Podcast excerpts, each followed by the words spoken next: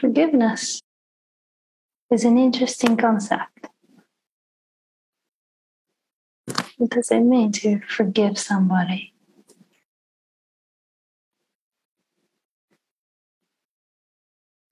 When somebody behaves in a mean or unkind or uncaring way towards us, what purpose does it serve to hold on to resentment and anger?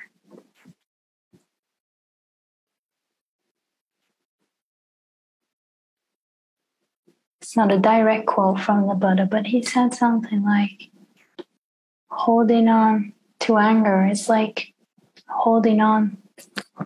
It's like carrying around with you hot stones, waiting to throw the stones at that person. You're the one your hands get burnt.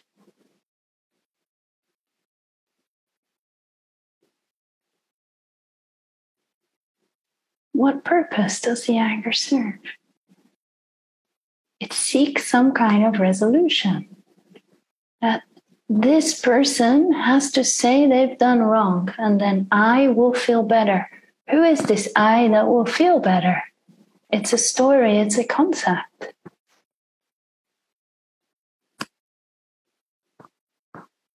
And I'm going to stay angry to show that they were wrong. So something's identified with that story.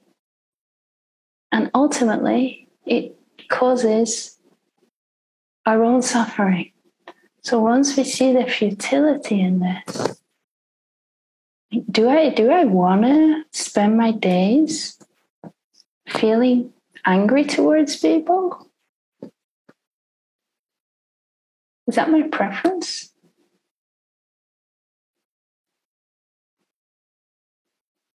Or would I prefer to be in joy and love?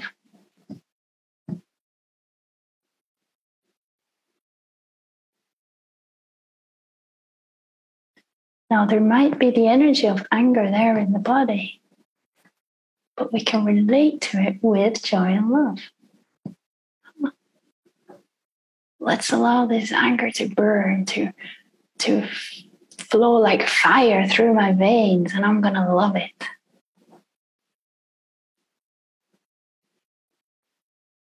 I'm not interested in identifying with a conceptual self that's holding on to a story that I've been wronged or I need justice. Because then I'm giving my power away to another person that maybe will never say sorry. They'll never acknowledge what they've done. And I can spend my whole life experiencing anger, pain, and suffering. For what?